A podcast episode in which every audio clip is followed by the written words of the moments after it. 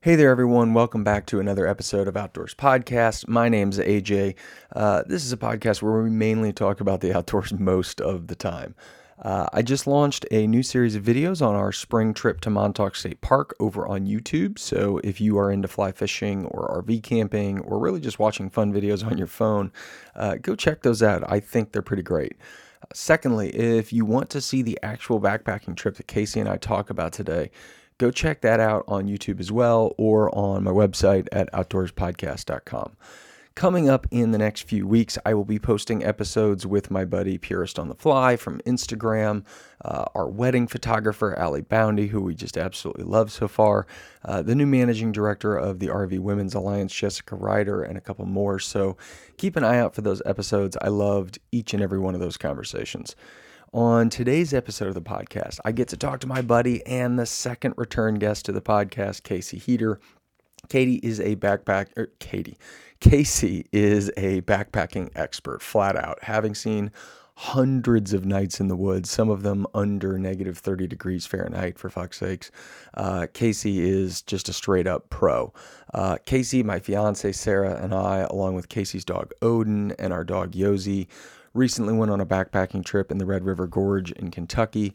Casey and I decided we should do a podcast from our backcountry campsite, and I'm really glad we did. Uh, we talked about tents and hammocks, camping ethics, conversations. Um, we talked about some of our favorite outdoor retailers like T. Hargrove Fly Fishing Shop here in St. Louis and Quest in Louisville, where Casey's actually from. Uh, we talk at some length about how much we love cottage vendors and small producers. We finish up with a short conversation about the future of the Red River Gorge and what a new resort that's being proposed might bring both good and bad to the area. Uh, we had some really great conversations over the course of the weekend, and I'm really glad I get to bring you this one on the podcast. Let's dig right in. We're slightly above everybody else on the intellectual scale, I think. Altitude sickness is no joke. Once it gets below zero, it's cold. There are a lot less sportsmen now than there were, say, 20 years ago. You're actually you were used as a pawn Okay. in our game to figure out what it was that we were doing wrong.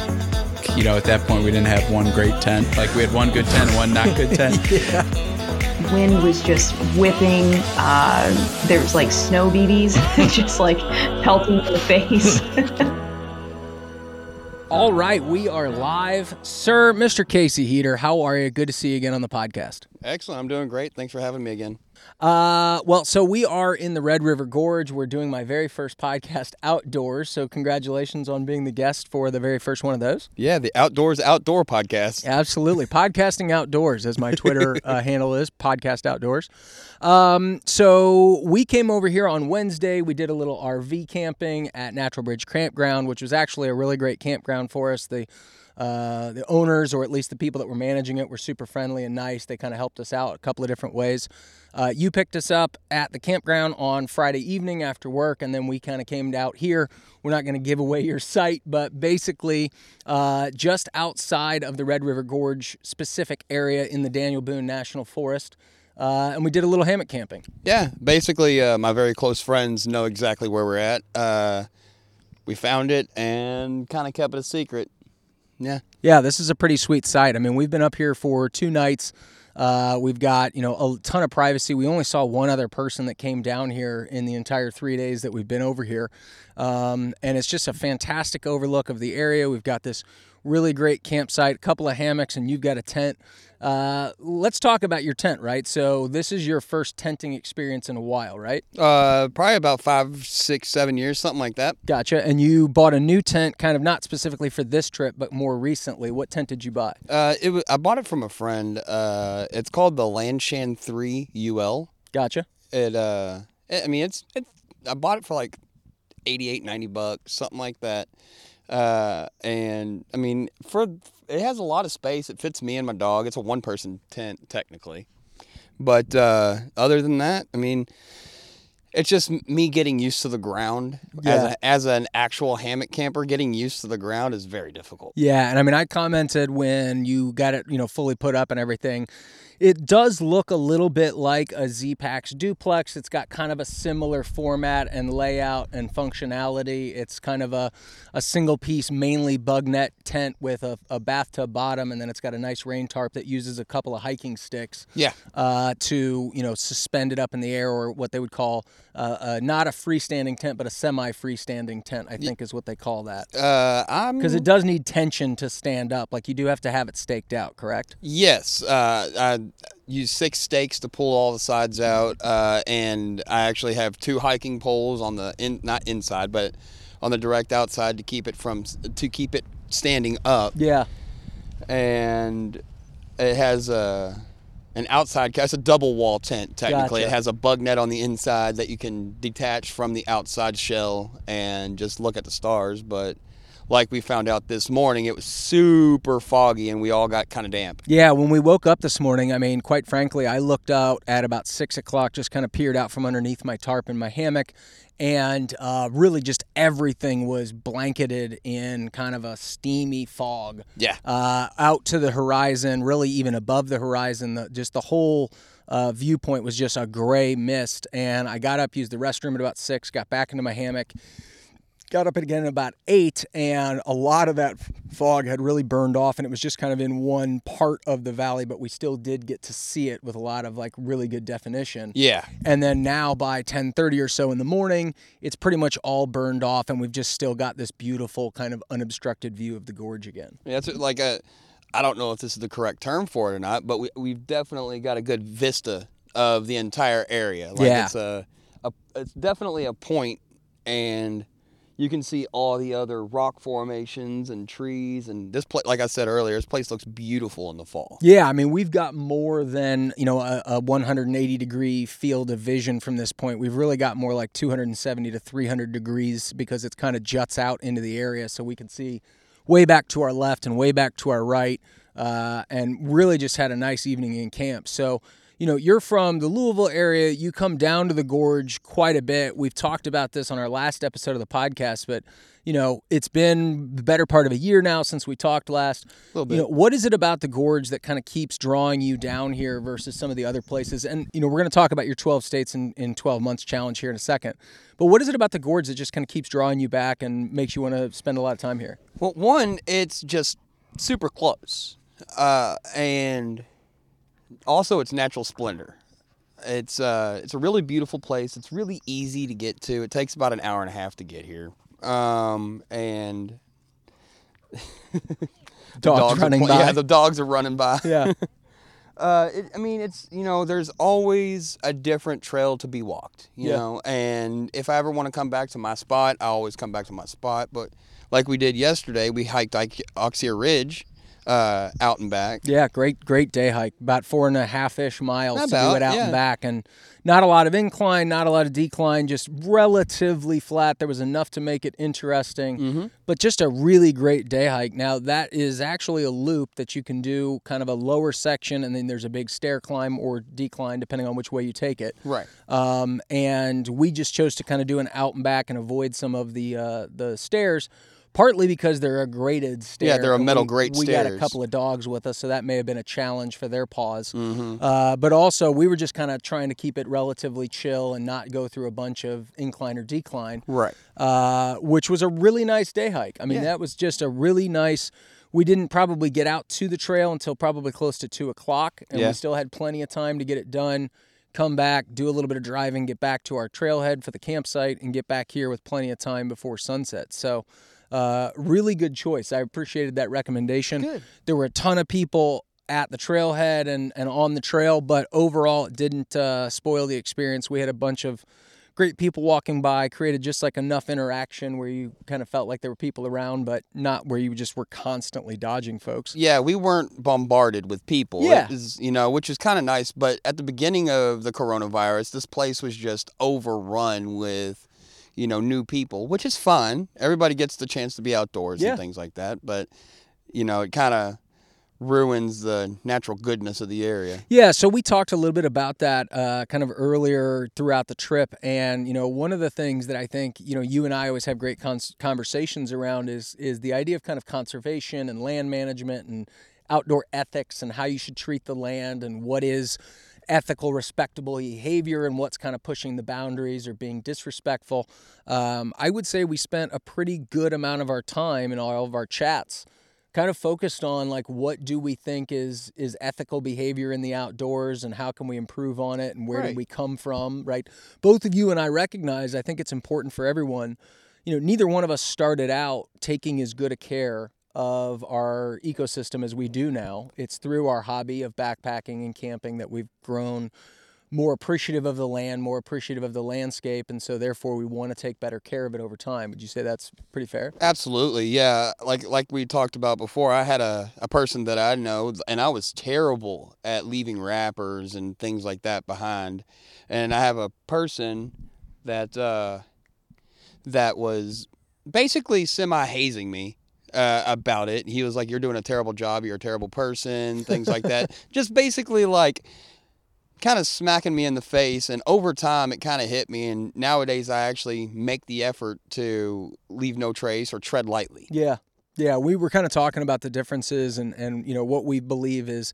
Uh, or, or what we have found to be like reasonable practices and what you should do. We've been picking up trash along the way as we see it. We've been kind of trying to do what we can and, and make sure that we're enjoying ourselves along the way. Um, you know, part of your real background and, and experience in backpacking and camping is here in the gorge, but I know that you're undertaking a big challenge this year at kind of the uh, instigation of one of your friends, this 12 states in 12 months challenge. So tell me a little bit about that. What's that about? yeah so one of my friends on hammock forums i actually know him in person but uh, he has the online persona of cutlass car Cool. And uh, he has issued a challenge it's called uh, 12 states in 12 months Gotcha. And so I thought that as a really unique challenge.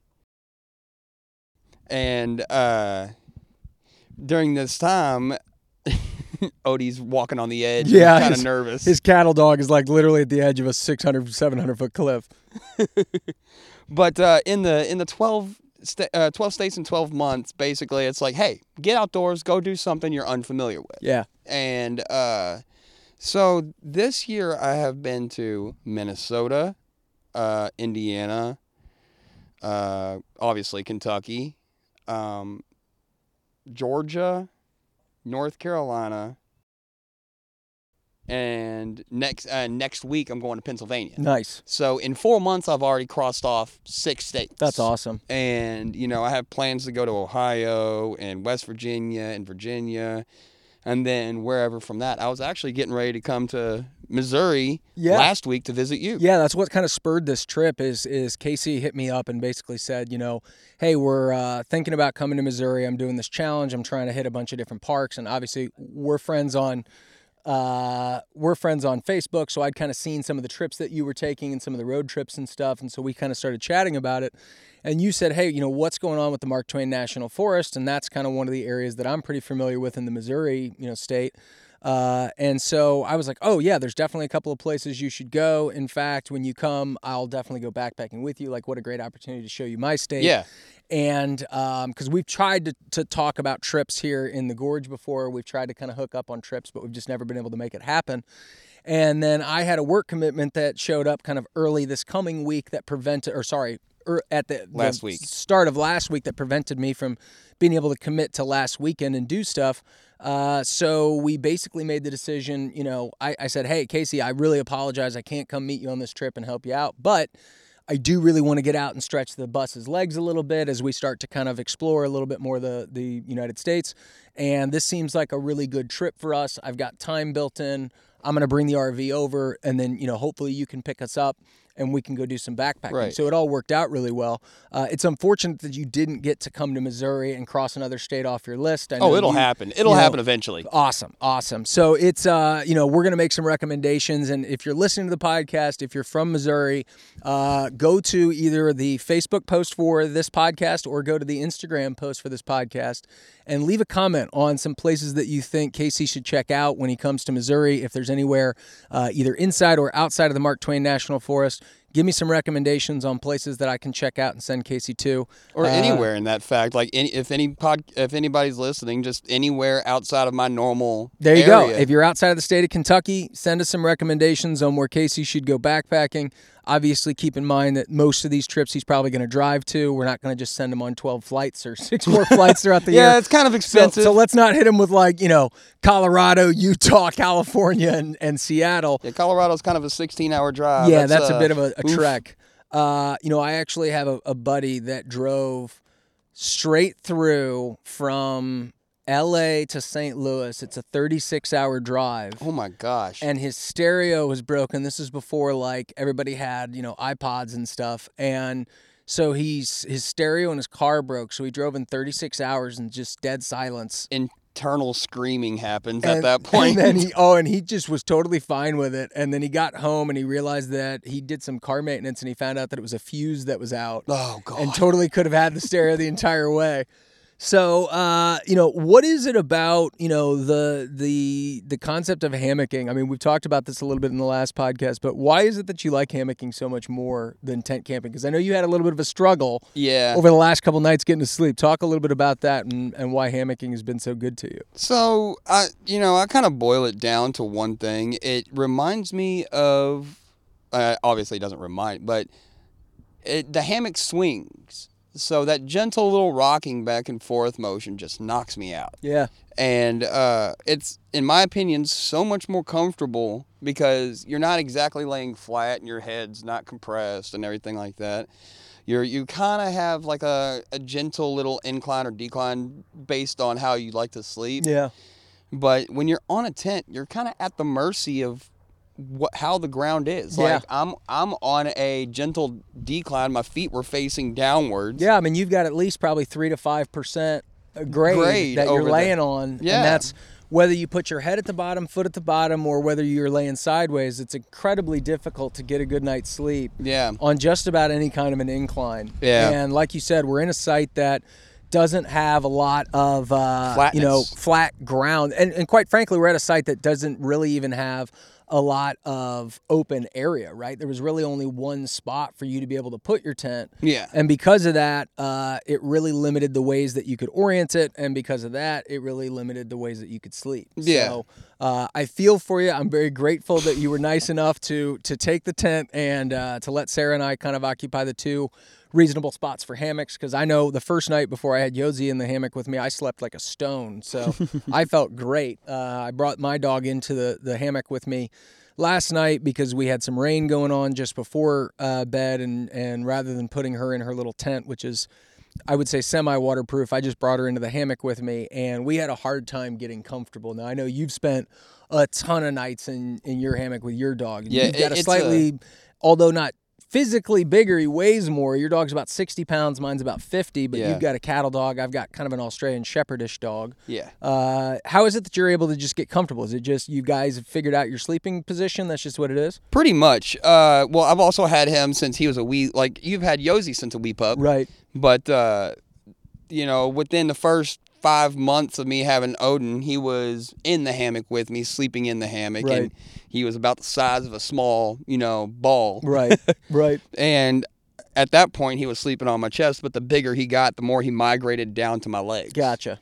And now that he's at my legs, I have to incline my hammock more at the feet area so it levels out. Yeah, that makes sense. Because if you add an extra 60 pounds down where there normally wouldn't be, that's Yeah. going to screw with your hang. That's actually a really interesting point that I hadn't really thought about because one of the things that inevitably ends up happening As you slide down. is I ended up at the foot end of my hammock more often than not last night, and I never thought about the fact that I was adding an extra 50 pounds where there normally wouldn't be. Well, there you go. Next time you take Yosi with you and you're sleeping in the hammock with you, make sure your feet area is a little bit higher than normal. Yeah, and I mean one of the other things that I think we've kind of figured out over the course of this trip, and one of the reasons that I really like backpacking or camping with not only my friends but also you know, a you and I are both gear dorks, Oh God, yeah. uh, and I also really like backpacking with kind of new people, uh, people that I haven't done a lot of camping with because it really gives you kind of how uh, uh, an idea of how the other person does stuff, right? Like we've spent a lot of time comparing like you know your stuff sacks and mine and the way that you organize your bag and the way that you cook stuff and how you think about your food and I've done the same and so we've kind of gotten to compare ideas and I'm going to steal some of your ideas when I get home you'll probably borrow from one or two of mine Oh yeah. uh, and I think it's it's really important. Like if you're new to backpacking or if you're really new to any hobby, especially outdoor related, like it really helps to find people that have been there, done that, that have a lot more experience than you, or at least maybe a different experience than you, that can kind of start to help you figure out maybe some of the areas that you could improve or some of the areas that like you know you could shed some weight. Um, you know i've always wanted a dyneema cuban fiber or, you know dcf tarp um, and i've never really bit the bullet to buy one.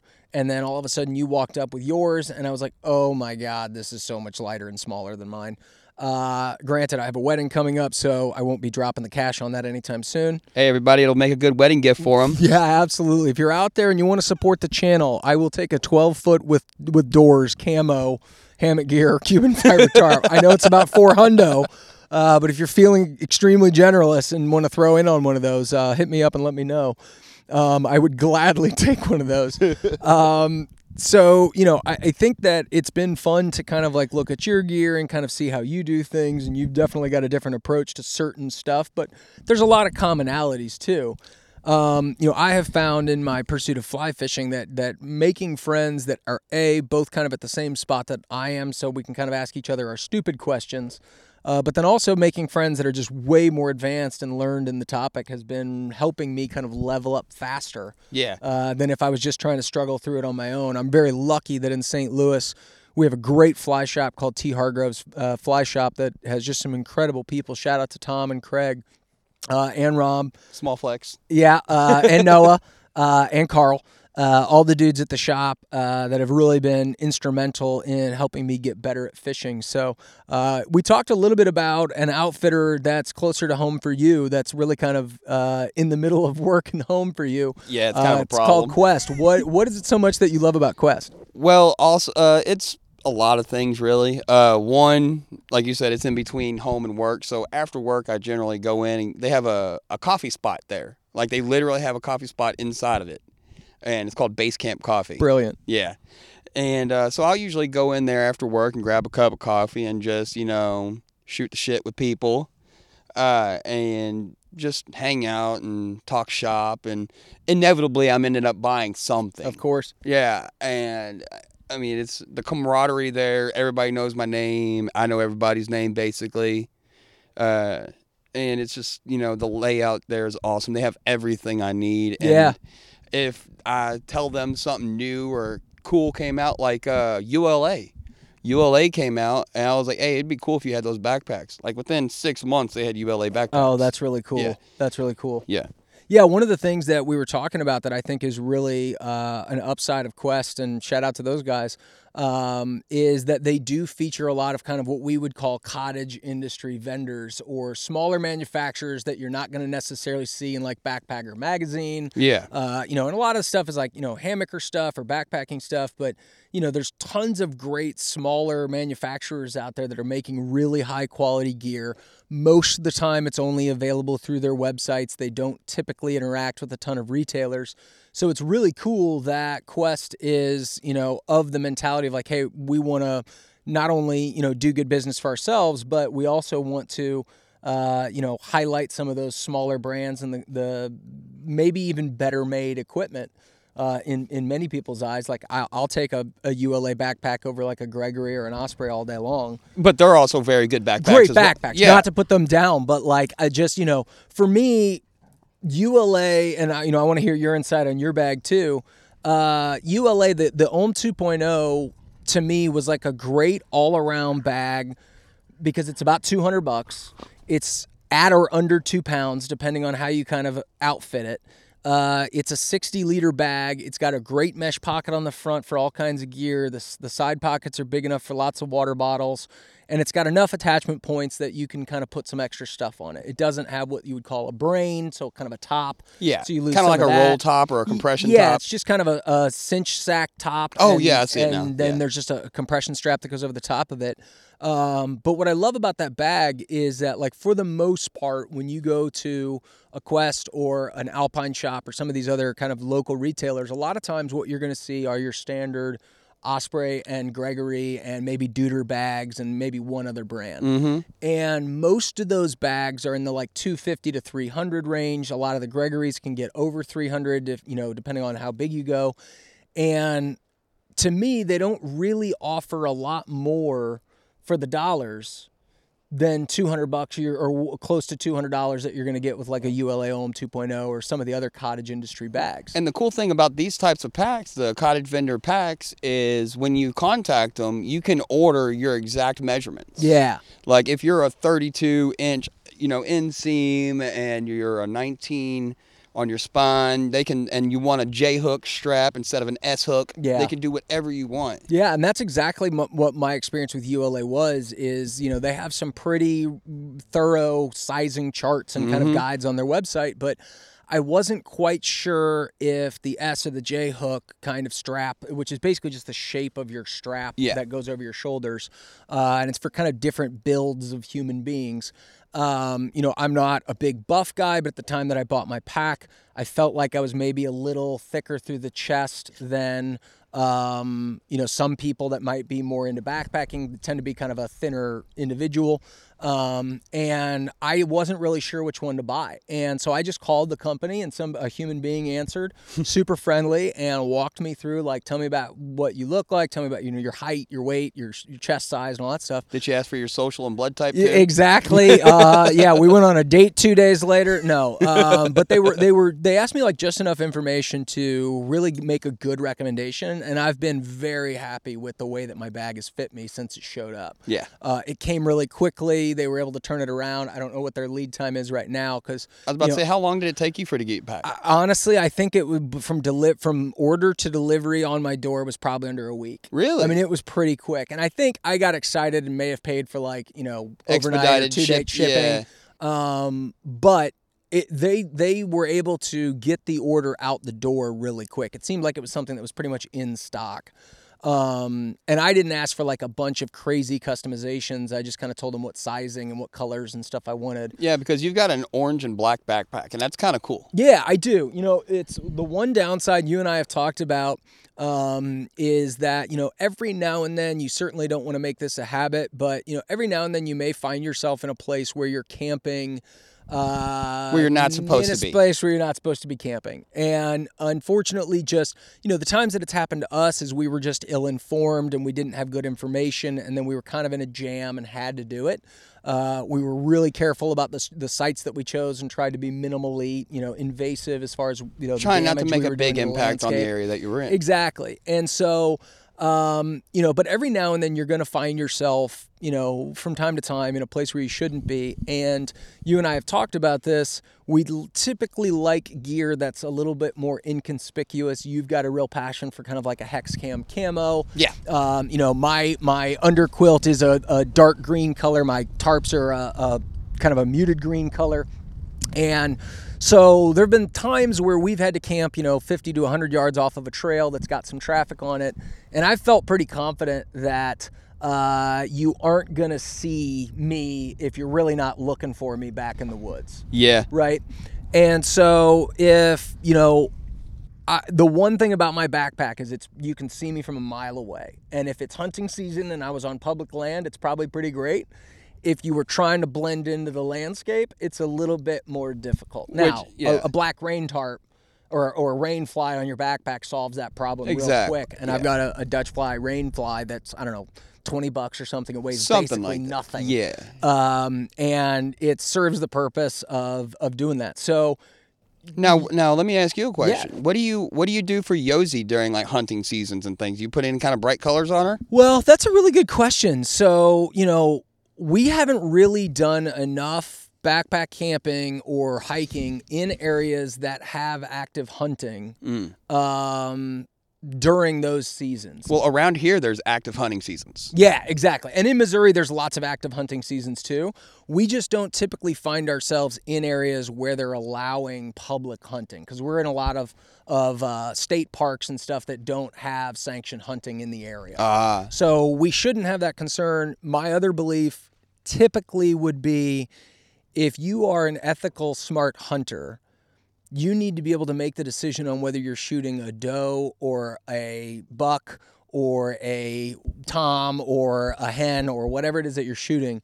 If you can't tell the gender of the animal that you're shooting at, then you shouldn't be shooting it. yeah, And if you can't tell the difference between my dog and a deer, yeah. then you shouldn't be shooting it. Well, see, that's where it kind of gets a little gray for my dog because he kind of looks like a coyote. Oh yeah, I could see that. Yeah. Yeah, so that's why, like, especially like, and hunters really don't like coyotes. Oh, they hate them. Yeah, and so that's why, like, especially during hunting season, I have an orange fleece jacket for him, Yeah. And so I'll always put that orange on it. Gotcha. That way, they're like, "Oh, that's a coyote, but he's wearing fleece. That's a dog." Look at how close. There's a giant bird flying right above us. Oh, yeah. And he's really low. It's really cool. I wish everybody could see it. Yeah, it's kind of like a. He a just came in close. Yeah, it's Yeah. probably a vulture that just came in really close. hiking on on thermals. Yeah, that was pretty cool. Um, yeah, and I mean, you know, one of the things, if you ha- you know, whether you're a big Joe Rogan fan or not, he had a guy on his podcast a while back um, that was some sort of world-renowned expert on coyotes and coyote science and behavior and migratory patterns and all that stuff. Yeah. And he talked about the fact that coyotes are really one of the only species, and I think it was maybe the only documented species that humans have not figured out how to control their numbers or their populations because there's actual science, or at least according to this guy, I'm talking completely out of my ass on something I heard on somebody else's podcast, and I don't know the author. So Are you talking about Dan Flores? Yeah, I think it is Dan Flores. Uh, so take his word for it, not mine. I'm just passing on what I heard. Uh, but he basically said that coyotes have this ability to. Uh, their their howling at night is oftentimes like a roll call, Mm-hmm. and if they're not getting back the number of responses that they're used to getting, the females literally increase the fertility of their litters. They have more pups per litter, and they have lit more litters more often. They like they they reach an equilibrium biologically based on how many of them are like gaining or or losing traction in size. That's crazy. So if you kill coyotes, they're basically just going to replace themselves before you can kill enough of them that it's ever going to create a difference. Uh, and and that- according to the author, there's never been a documented case of like real population control in coyotes due to human intervention. Now, I'm not saying that that they shouldn't be hunted. Um, I'm not saying that they should, but if there's no real conservation case for the fact that hunting them helps, what are we doing? Yeah. Now, uh, that's one author's viewpoint. I don't know any of the science or statistics behind it. So, again, I'm kind of talking out of my ass here. Um, you know, I believe in hunting for meat acquisition. I believe in hunting for conservation. I believe in hunting for population management because, unfortunately, sometimes when you have too many bears close to a populated area, you end up with bears in a populated area. And that Bears, becomes really deer, dangerous. actual hogs. Oh yeah, there's all kinds of animals out there that we, in my opinion, have to have some sort of relationship with their number management. We have to have an equilibrium with nature. Right. And unfortunately, we are coming into their spot and it's not fair to them. Yeah, more and more, and and I think the vast majority of bad animal encounters happen because of habitat uh, Loss. loss, right? Yeah. and that we are developing new neighborhoods. I mean, you know, one of the areas that Sarah and I really love in the United States is Boulder, Colorado, and it's this really incredible town. If you've never been there, and I think it gets voted like happiest city in America all the time. Yeah. It's just great landscape, cool architecture. It's got a very like kitschy vibe where it's just, you know, every building looks different and there's murals everywhere and there just seems like a lot of good vibes happening everywhere. Um, but one of the things that you'll see because it's getting so popular, there's this massive amount of urban sprawl that's happening in these huge neighborhoods are being built just on the outskirts of Boulder as you drive in from Denver and you just start to go like oh this is definitely having an impact on the wildlife population that lives in this area because they've just taken massive swaths of land and turned them into neighborhoods. Yeah, and uh, like that used to be their home, and the way you know it's, and then everybody gets up in arms about a coyote or you know a fox coming in, and trying to make a home somewhere or getting into the trash. Yeah. He was used to that area before we even thought about making that area. Yeah, and I'm not saying that like, you know, people don't have a right to buy land and build houses and do that whole thing. I mean, don't get me wrong, development's going to happen. Uh, I think it's just important that as a, a population, we try to understand the impacts of it and do our best to minimize it or at least allow, you know, one of the things that we saw, and I cannot remember where I saw this for the life of me, but there's some state that installed a wildlife cross, uh, a crossing bridge for uh, their like moose and all kinds of other animals. And they do all kinds of really cool like infrastructure projects where basically they've made what looks like a highway overpass, but instead of being concrete, it's got, I mean, rocks and trees and shrubs. I mean, it looks like a standard piece of wild landscape. And these animals now have a, a natural way to cross this thoroughway or this throughway, uh, this huge highway. Uh, they've got a safe place to cross and they can do it kind of at their pace. And they've got great trail cameras that are showing the actual use of the crossover. Uh, so I think there's, you know, ways that we can be conscious of what we're doing to the landscape and what kind of impact we're having and, you know, how we can make better decisions on city planning as we continue to expand. You know, I know one of the things that we've seen uh, when I've traveled for work in Dallas, for example, uh, is you know there's a huge sprawl in Dallas and kind of the surrounding area, Dallas Fort Worth. There's tons of growth there, uh, and they're building again massive neighborhoods and and all kinds of of uh, you know new area for people to live. And one of the things they're finding is like there's not enough highways to get people around. So now they have these massive traffic jams everywhere because they didn't kind of build out the infrastructure that goes with some of those towns. Right. So, you know, uh, do you think that you're going to be a, a Kentucky resident for the rest of your life, or do you have any aspirations of living anywhere else, or is Kentucky kind of what you want? Kentucky will always be home for me. Cool. But uh, I mean, I, I want to. I mean, I fell in love with Colorado. It's just beautiful in every aspect. I mean, uh, like we were talking about Garden of the Gods. Yeah. There's one place where it's completely have forest, and then on the other side of the hill, it looks like a desert in Arizona. Yeah. It's ridiculous. Yeah. And It's then it's also really cool that that whole area, if you've ever been to the Garden of the Gods, it's this massive. Uh, what do they Rock call those flat irons? yeah, it's yeah, like a rock garden. Huge flat iron rock garden, and these giant, massive rock buttresses just come screaming out of the ground, hundreds of feet tall. It's got a ton of rock climbing routes, um, and it all used to belong to one guy. Did it That really? whole area was the personal property of one human being. oh, that'd be awesome. And then they donated it to the state. There's a big plaque on one of the the rock for, uh, uh, features, and the the uh, stipulation on the donation was that it had to remain free to the public forever.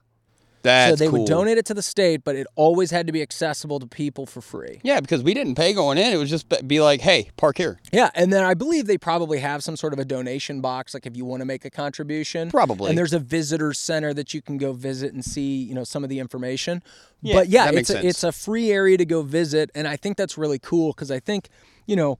One of the, the challenges that I think we're going to be faced over the next, you know, not necessarily this administration, but over the next 10 years, uh, is going to be there's this jockeying back and forth in a lot of states between Infrastructure on national parks. a- and also just private versus public land ownership. Yeah. Right. And in some states, you're going to hear like, hey, if we don't conserve these lands by privately acquiring them and making sure they don't fall into the wrong hands, then they're going to get developed and overrun and da da da. So there's an argument for the privatization of land. That's kind of what the Red River Gorge is going through right now because they're thinking about putting in a giant resort here. Yeah. And it, uh, in my in my opinion, you know, everybody's like everybody's opinion's like an asshole. Sure, Everybody sure. has one. Absolutely. But uh, my opinion is I don't like it because one, it'll bring in all these uh, just random people that, like we just said, just don't care about the area. will Right. come into this resort and then just trash the Just area. more tourists, less kind of dedicated campers. right. But on the flip side, it'll bring jobs. Sure.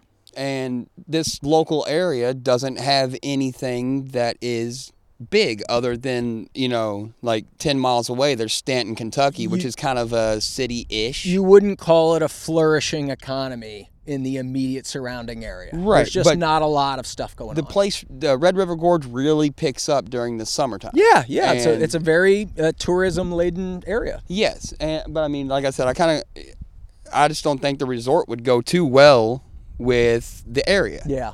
so It would it would be a transition that would take a while to figure out its equilibrium, Yeah. right? And it would be a real transition for the people that live here right now that are used to a certain way of living and that are used to a certain amount of traffic and a certain amount of people.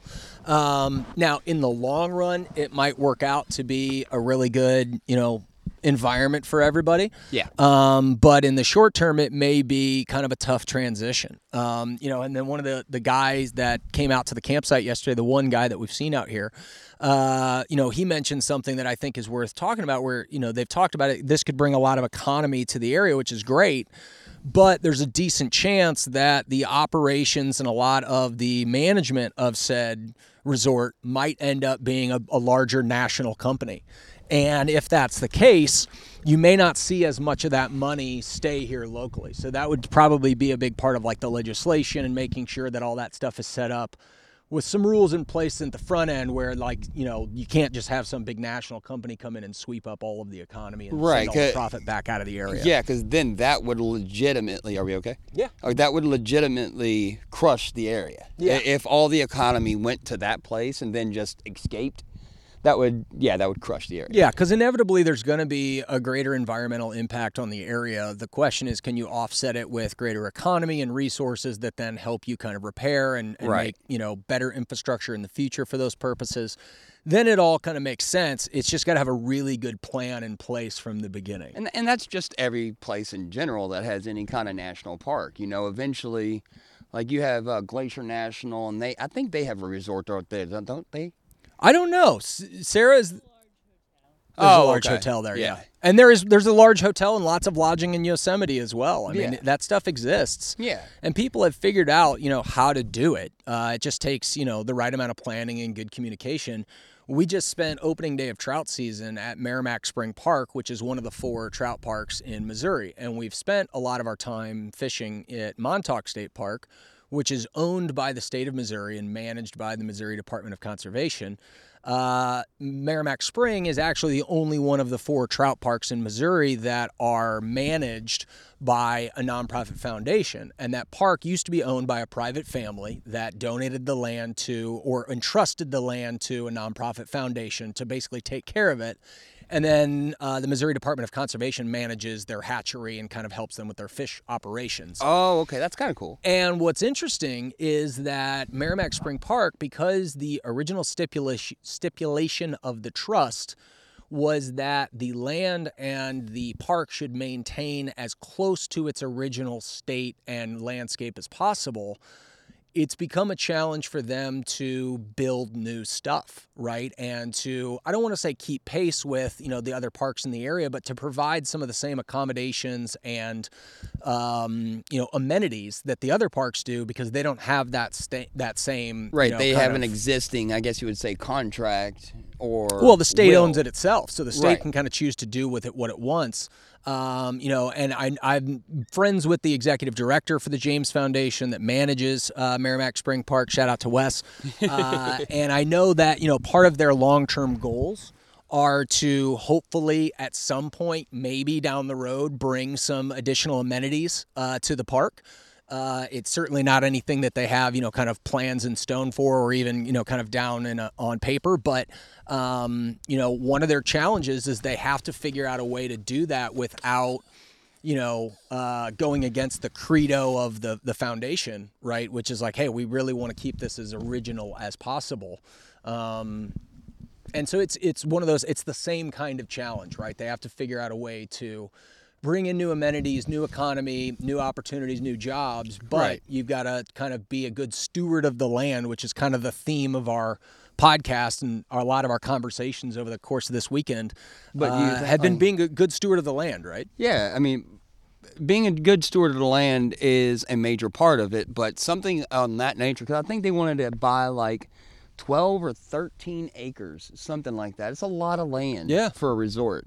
And my thing is, could they actually keep up with that land and the surrounding area and keep it the way it is now? Like, are they just going to bulldoze that many trees? Right. Or are they going to keep it natural and make some kind of natural hiking trail in it or something like that? If they And- do and that, we'll- then I could get behind it. Yeah, and will they have access easily for cars? Because I mean, you know, as we've seen coming in and out of the gorge, you know, especially coming through Nada Tunnel uh, or NADA Tunnel for all of you out there that not not N O T A, uh, but Nada Nada. N-A-D-D-A. Yeah, N A D D A. Uh, when we came through there, that's literally one lane wide, and you know, as a, if another car's coming the other way, you have got to to wait. Yeah, so, it used to be an old logging, like a, a railroad train pass, passed through there. It was old, and it's literally about 15 foot high, about what 20 foot wide. I, It's- if it's that, tiny. I mean, it's one car wide. Yeah. And there's, I mean, I wouldn't want to ride a bicycle next to a car in there. No, Because you probably get squashed up against the side. Yeah. So, uh, let me kind of conclude with talk to me a little bit about what you're planning on doing up in Pennsylvania. I know that there's kind of a, a bigger, tr- uh, you know, camp out that you guys are going to go and, and participate in. Uh, tell me a little bit about what your next part of your 12 for 12 challenge holds. So it is a uh, it is a group hang, I guess you would call it. Uh, it's called MAHA, the Mid Atlantic Hammock Hangers Association. Cool. Uh, by the time this podcast comes out, it'll probably be over Yep. already. but uh, up there, uh, a company called Dutchware. Yeah. Uh, ha- uh, I wouldn't say sponsoring it, but host it. Sure. Because when they're up there, they don't want to sell their gear or have any other hammock company sell their gear. It's really just a laid back type thing That's awesome. and uh, it's uh, Dutch's wife uh, is the one I believe that hosts it. Kind of organized. Yeah, or is the like is the actual organizer of the event. cool.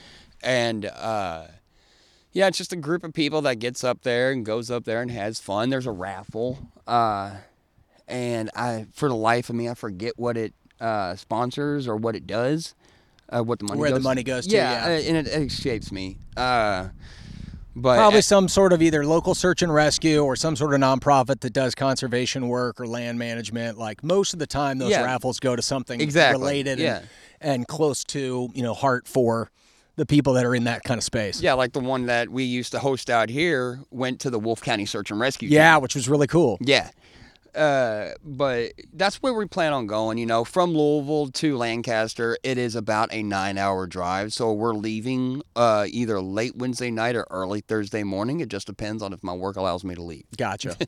But uh, yeah, we plan on driving up there, just having some fun. We're probably going to hit DC and just see everything because I've never been to DC before. And Oh, kinda that'll be wild. Go. Yeah.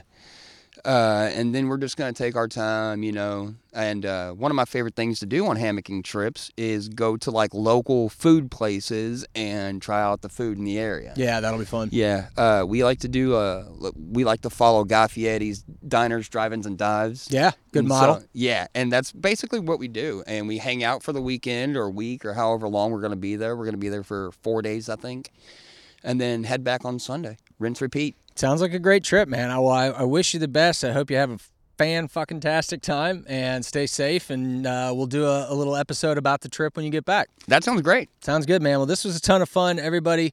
Casey Heater, my buddy from Kentucky, my camping buddy. Uh, we'll have to do another one of these before I scream out of town, man. that's that sounds great. Sounds good, bud.